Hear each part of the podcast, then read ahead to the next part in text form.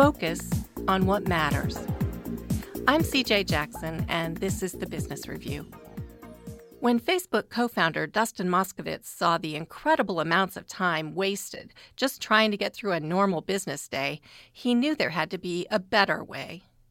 The average knowledge worker is actually spending uh, half of their time just doing what we call work about work, reporting status updates, finding out information somebody else already has, answering email, or otherwise just doing sort of internal communication and collaboration. So they actually have uh, much less than half of their time to actually spend on the real work the work that matters and drives impact for the organization. The software tool he and coworker Justin Rosenstein developed to streamline collaboration was so effective that they decided to leave Facebook and form a new startup to help other businesses with workflow issues.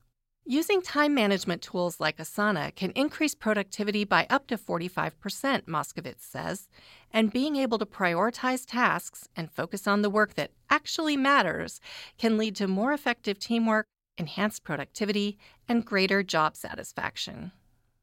The way that most people work is, is very reactive. So they're, they're working out of their, their email inbox or just responding to things their coworkers are asking them, very recency biased you're you're doing things, but you're not necessarily doing doing the things that matter. So I think it's important that people step back periodically, the beginning of the year, to think about their their big goals for the year, the beginning of a month, the beginning of a week, the beginning of every day, and think about what exactly am I trying to accomplish, so that they make sure that they get the most important stuff done, and not just the stuff that that happens to surface.